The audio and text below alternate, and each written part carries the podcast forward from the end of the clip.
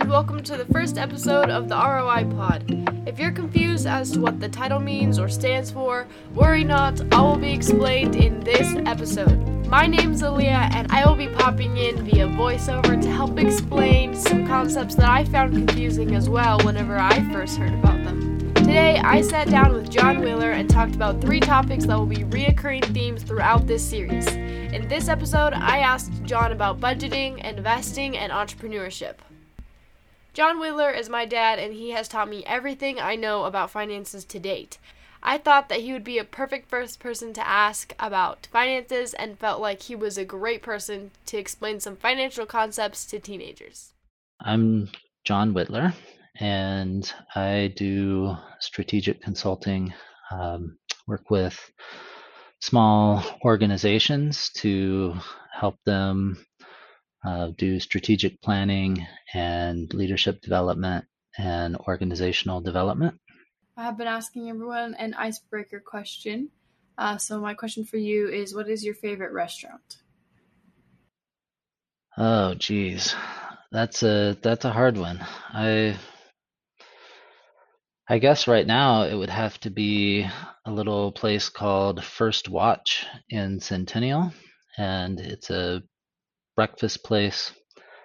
Uh, I stay in uh, South Denver quite a bit when I go there on uh, business trips, and First Watch is a great little breakfast place. They have amazing uh, hollandaise sauce, and so I it's my favorite at the moment, I guess. So I'm going to go ahead and start with the topic of budgeting. We're going to kind of talk about three things budgeting, investing, and a little bit about entrepreneurship. I asked John why, as a kid, he had me split my allowance.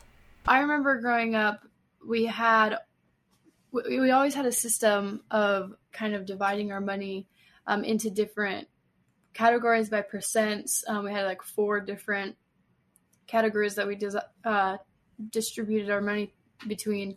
Uh, what was your reasoning between, behind having us kids start um, early when it comes to money management?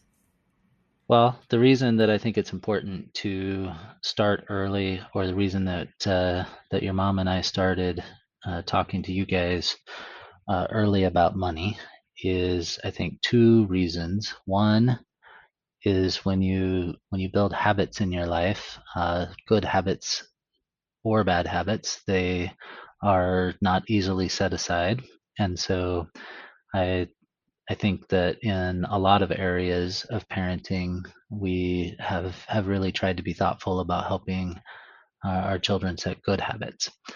And then I would say, you know, specific to money, um, well, I guess true in other places too, is we we all build mental models um, that help us deal with uh, deal with life, both simple things and complex things. And so, really thought that it would be important to help um, establish some some good and wise mental models for dealing with money early on. And so, uh, you know, those those four those four categories that uh, that we always helped you guys split your money into, or had you split your money into, uh, were were spending, saving, giving, and investing. And I think that they're really, you know, why those four instead of five or six or two is that those are really the only four things that any of us can do with our money. We can we can spend it. We can you know save it for something that costs more than than what we have have at the moment or we can invest it for the future or you know use it to to share with others or to to give. So that that's why those four things. So no matter how much or how little money um, there was there was always 10% that was uh, required to be put in each of those those four categories, and then that left 60% to uh, decide, you know, what you wanted to do, how you wanted to to distribute that.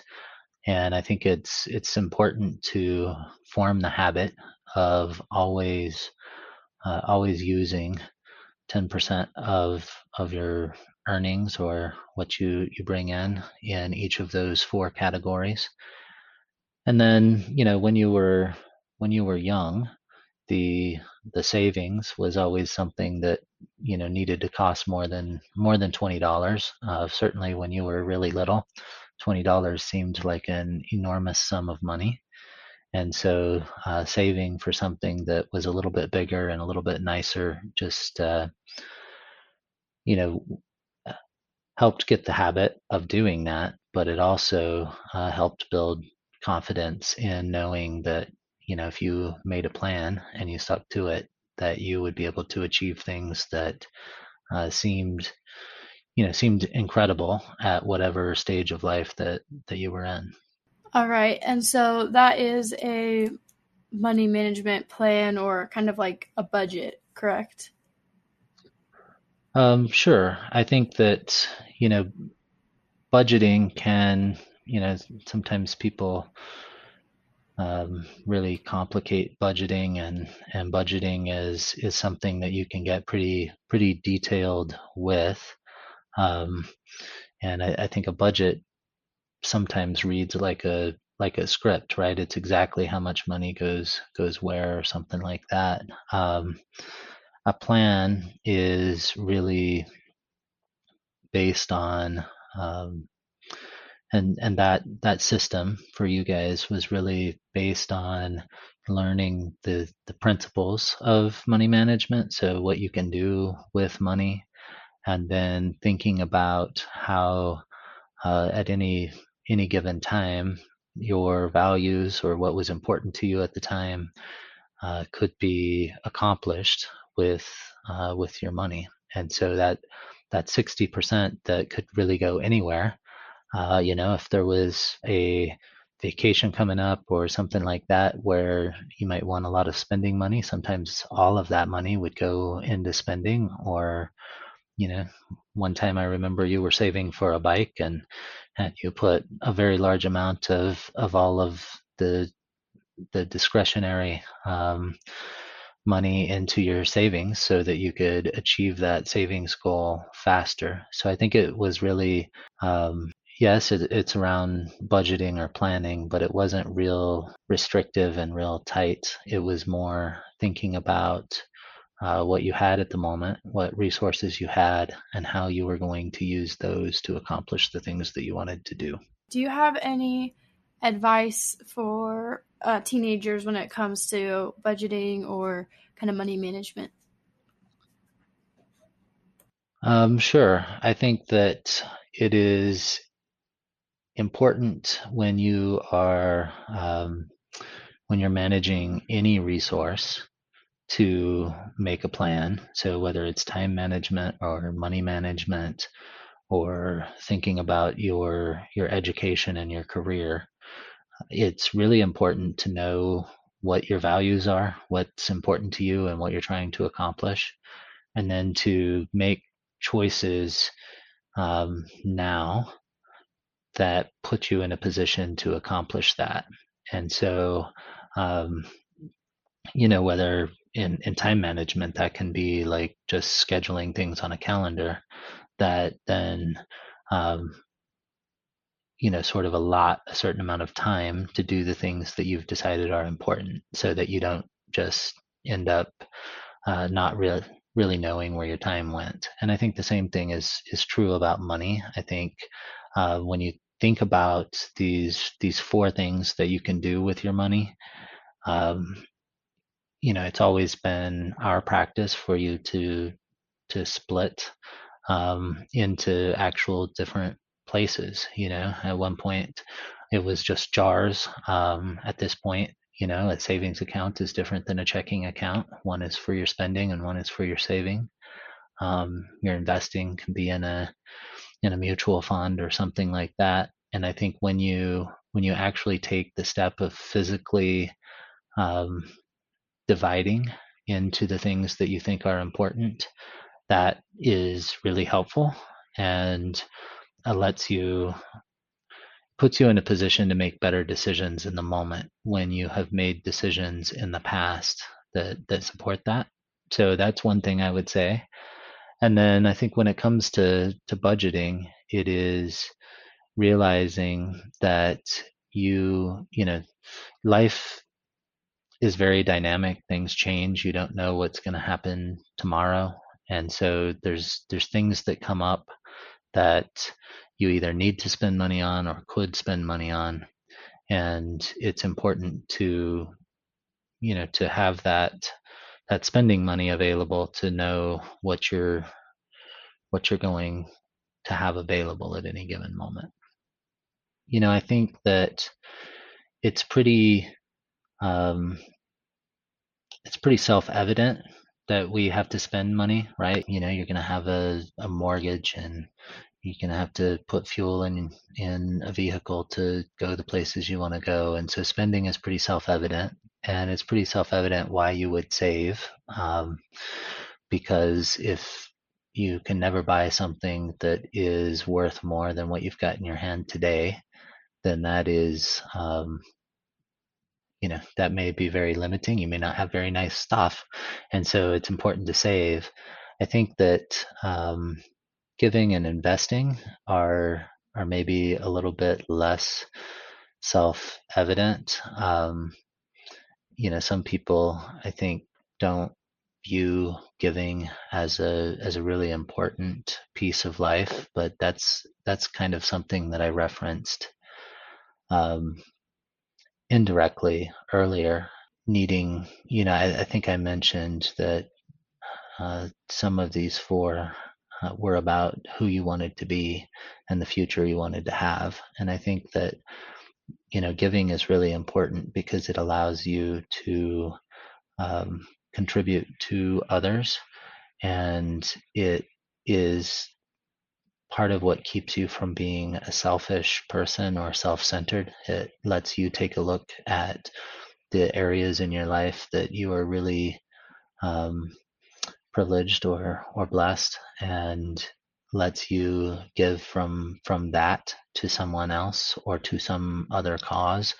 And I think that's really important because no matter where any of us are in our life, there's someone who has more needs than we do or leads a less, less privileged life than we do. And it's important for us to take steps that remind us of, you know, the good things that are in our life. So, uh, I really kind of indirectly hit that, but that is something I think is really important and is an important reason to committing to uh, to giving because it creates the kind of um, society that we want to live in, and it helps to keep us humble and appreciative of the things that we have. So about about gratitude and investing, I think is uh, it's it's very close to uh, savings, and yet it's about letting your money work for you. So, not just taking some of what you have and setting it aside to spend later, but taking some of what you have uh, to create opportunities that that you wouldn't otherwise get. What John said led me perfectly into my next topic, which is investing. Uh, I've heard you use the phrase uh, "you can't earn your way to financial freedom" a lot. Um, would you be able to explain that in as much detail as you want? Um, sure. Well, that's a, a nice segue actually from investing because it's it's about investing, and I think that when I think of financial freedom, I think about uh, the ability to um, to make choices that are not based on getting your needs met. And if you um, reach that place in life, uh, you can. It's not about not working anymore. It's about being able to spend your time and your, you know, to dedicate your work to something that you think is important based on your values and not based on being able to get your your physical needs met in this world. And so um, it's really difficult to achieve that just trading your time for money. Uh, as a matter of fact, I would say it's impossible to do that. Uh, you can't, no matter how much money you earn per hour, Um, you're not going to earn your way to being financially free. You have to uh, invest and let your let your money uh, or the things that you invest in help to provide an income that can get you, uh, you know, where you want to be in life. And it kind of there's a uh, a gentleman named Buckminster Fuller who uh, he invented actually lots of things. Uh, was was a, a, really brilliant man. Be ton of fun to just go look him up uh, on the U.S. Patent Office sometime and and uh, and just kind of geek out on the different things that that he invented. But he once patented, I believe, a a, a definition for wealth, and and that definition was. Um, that that wealth is the number of days forward you can survive if you stopped working and so he he felt like you measured wealth in in time in days or hours or months or years and that to be free um, then you would need to have uh, investments that allowed you to um, to stop working or stop producing income with your time and uh, and have investments that produced enough for you to to live on going forward. And so I think that's an interesting definition of of wealth. And again, in my mind, it's not about not um, you know not working and, and leading a life of, of leisure, but it's about um, keeping your keeping your expenses and your needs in a you know in a reasonable place so that you're not requiring um, lots and lots of money, right? So that's one part of the the equation is that you can extend the amount of time by leading a, a modest lifestyle. But then on the other side, it's about having the, the freedom to, to make choices about where you live and how you spend your time and the types of things that you uh, work on and, and, dedicate your energy to that are something besides uh, having a roof over your head and food on your table. So, kind of going along the same lines, I heard you mention um, a minute ago um, kind of the concept of letting your money work for you. I think you kind of explained that a little bit, but would you be able to explain uh, that maybe a little bit more, kind of what that means or how that how that looks? Um, maybe an example. I think there are, you know, don't be limited by an example that somebody would would give because I think that there could be an infinite number of ways um, that that could happen. But when uh, when you invest in something, uh, one of the probably easiest examples of that would be to consider uh, the the stock market in America, or um, you know that's a that's an investment where you you invest your money to buy a piece of that business, and that that money then is available. Um, you know basically creates value in that business that they can use to grow the business and then as the business grows the um, the value of the portion of that business that you own grows and in some cases uh, some companies pay what's called a dividend which is uh, basically your share of a certain amount of the profit and so that cash comes back to you uh, in in the form of cash, or a lot of times a dividend is not paid, and a stock, you know, to keep it really simple, if if you bought a stock for ten dollars and it becomes worth fifteen dollars, um, you didn't. That's not because of what you did. It's because of the growth of that business, and so your your ten dollars became fifteen, and that's your your money working for you. And so there are um, there are different ways to do that. The most the most common would be the the stock market or investing in a business. Um, same thing can happen if you were to to purchase real estate and own a rental house, for example. You might um, you might buy that that rental house for a hundred thousand dollars and then you know whatever money is paid in rent every month is is money that comes back to comes back to you uh, but the house is still worth um, you know more and more every year uh, presumably. Occasionally real estate can can fall in value but it's pretty stable in its value and and so that's putting your money somewhere so that it will uh, will grow and give you an income back uh, that's not tied to how much time you spent um, working. You know, investing really is the place where a a person can change the long-term trajectory of their of their life. Um, it's where you're you're really thinking long term, and so you're you're spending money today in a way that's going to make your life better in 15 years or 20 years or 30 years, um, not in a way that you know makes your evening more enjoyable or your weekend more enjoyable. And so it really requires a commitment to uh, to thinking long term about your life and about what you want in your life and uh, being willing to uh, delay the gratification to a point that's sometime in the future.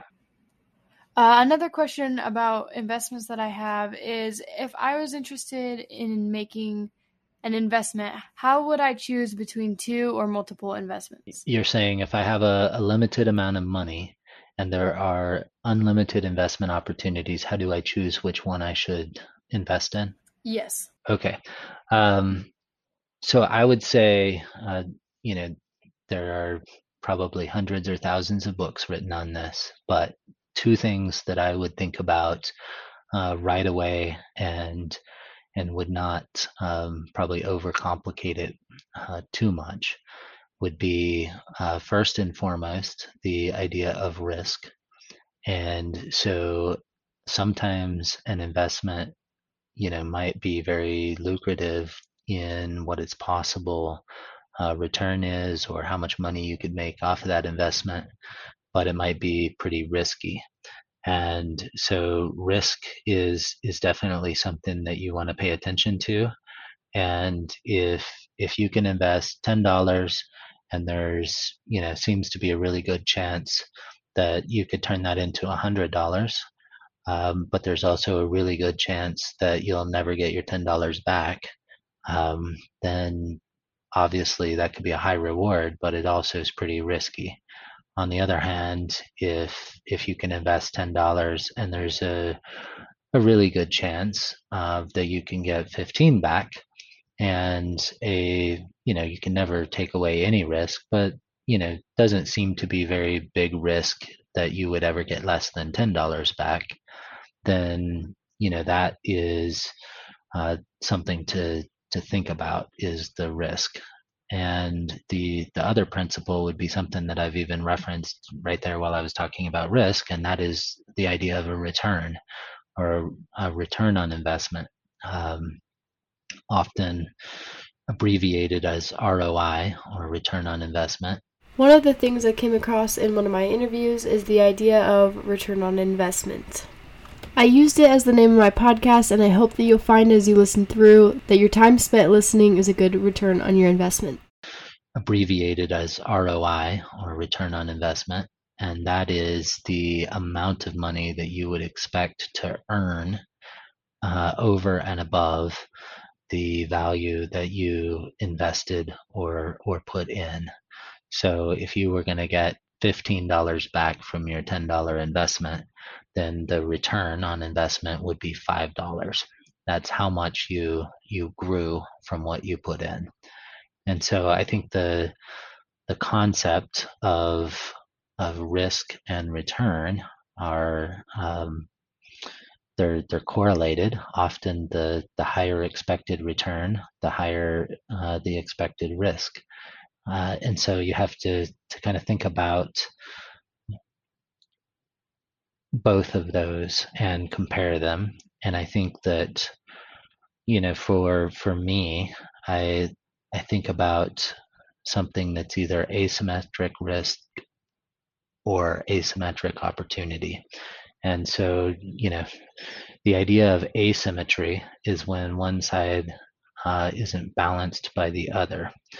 And so, you know, asymmetric risk would mean that you have very little to gain and you have a lot to lose. So that would be the idea of in investing your your ten dollars and you might be able to turn it into twelve, but there's a really good chance it would turn into zero. Um, you've got very little to to gain and an awful lot to lose. On the other hand, uh, asymmetric opportunity is when you have very little or nothing to lose, uh, but you potentially have a lot to to gain. And so, and and those are the types of opportunities that you want to look for. Um, you know, they might be the the idea that your your hundred dollars becomes a hundred and fifty, but there's absolutely no chance that it will be less than a hundred and five dollars. Then you know that's almost a, a no brainer to to know that you've got a good opportunity to grow and no opportunity to lose. And so those those two things, uh, risk and return, and the idea that your return on your investment is the amount of growth um, that you receive over and above what you put in. It's kind of kind of the message I'm trying to get across through the podcast is that um, it, it doesn't matter how old you are, and the earlier that you start thinking about that, the better. So I'm glad you said that. Um, that I mean that brings up something else for me, I guess. Whenever you uh, whenever you mention the earlier the better. So um, I think one of the you know one of the basic um, like tenets and power of investing is that um, is that it really snowballs, and so um, there's you know again to keep our our math simple if you were to invest a thousand dollars in in year one and you know get a, a 10% return or that you know have 10% growth on your investment then after after a year you would have $110 and then uh, in the second year if you were able to have um, a 10% return then you know you would instead of earning 10% on $100 you earn 10% on 110 uh, dollars which which then after a couple of years you can really see how you're you're not just earning a growth on your hundred dollars invested anymore uh, you're earning growth on all of the growth that you've experienced. And so um, it's actually better. And and if you think about what what value you're going to have in investments say when you're 50 years old uh, if you were to to start when you're 16 with only a thousand dollars but but let that grow and grow on the growth um, you would have more money than if you wait until you're 30 and you start with $10,000 um, because of the principle of your, you know, the the name of the principle is called compound interest. Uh, it's the the idea of growth on growth, and so uh, you're absolutely right. The earlier you start, the better. and it's not just that it's never too early; it's that it actually is better to start early than it is to start late. Finally, I asked John about entrepreneurship, a topic I will explore further in a coming episode. Um, I'm going to be talking to someone later a little bit more about this, but if you have uh, anything to say about entrepreneurship, you can go ahead and say it here. Uh, the one thing I definitely want to ask you is why is entrepreneurship important? Sure. Um, well, I can tell you why it's important to me. Um, it's important to me because it allows, um, you know, I think every every new and um, world changing or life changing innovation has come from someone who um, was in an entrepreneurial mindset or working entrepreneurially. Uh, sometimes that can be, you know, within a, a small division of a large company. But entrepreneurship is really about creativity. It's about solving problems, and it is about um, you know being self-driven and kind of compelled by a vision to make the world better in some way shape or form and to do so using new methods or uh, new thinking or perhaps um, you know using new thinking and an old method or a new method and old thinking. But it's it's being creative about solutions and about solving problems. And so i think that's something that i find um, you know just personally really uh, gratifying but also important. And i think that we owe many of the things that you know don't seem very innovative today uh, because we've lived with them our whole lives. Um, everything from a from a car to um, you know heating and air conditioning systems to a toothbrush to you know anything that that that we use and take uh, for granted and value in our life. Somebody uh, had to design and build that and solve that problem at some point in the past and so i just think that that is really um, I think it's energizing to to view the world in a way to that that asks how I can make it better. Lastly, I asked John for a practical objective for you, the listener, to do right now to kick off your journey to financial freedom. So I think that the first thing that I would do if any of this sounded new to me, um, and I was I was really wanting to begin a journey toward financial freedom. I think I would I would go back to the idea of four things that I can do with my money, and I would um, commit to doing all four. Um, I think it's pretty natural for some people to move through life only only really monitoring or paying attention to spending and um, and saving. And so I think that I would I would make a commitment to uh, to doing all four of those, and then I think the um, the next thing that would just be a really practical step would be to start thinking about investments that um, that I could make. And that would be, I mean, that might cross the line into entrepreneurship a little bit, but you know, ask ask yourself if I have ten dollars to invest, what could I do with my ten dollars uh, to make it fifteen dollars? And you know, most of the time, starting a um, investment account, you know, takes a little bit more money, like uh, you know 500 or a thousand dollars. Uh, so i think i would i would really look at um, putting together that initial investment account and start getting some of your money uh, working for you all right, and that's the end of this episode of the ROI Pod. I hope you were able to learn something, and I hope that your return on investment is worth your time. Don't forget to tune into the next episode.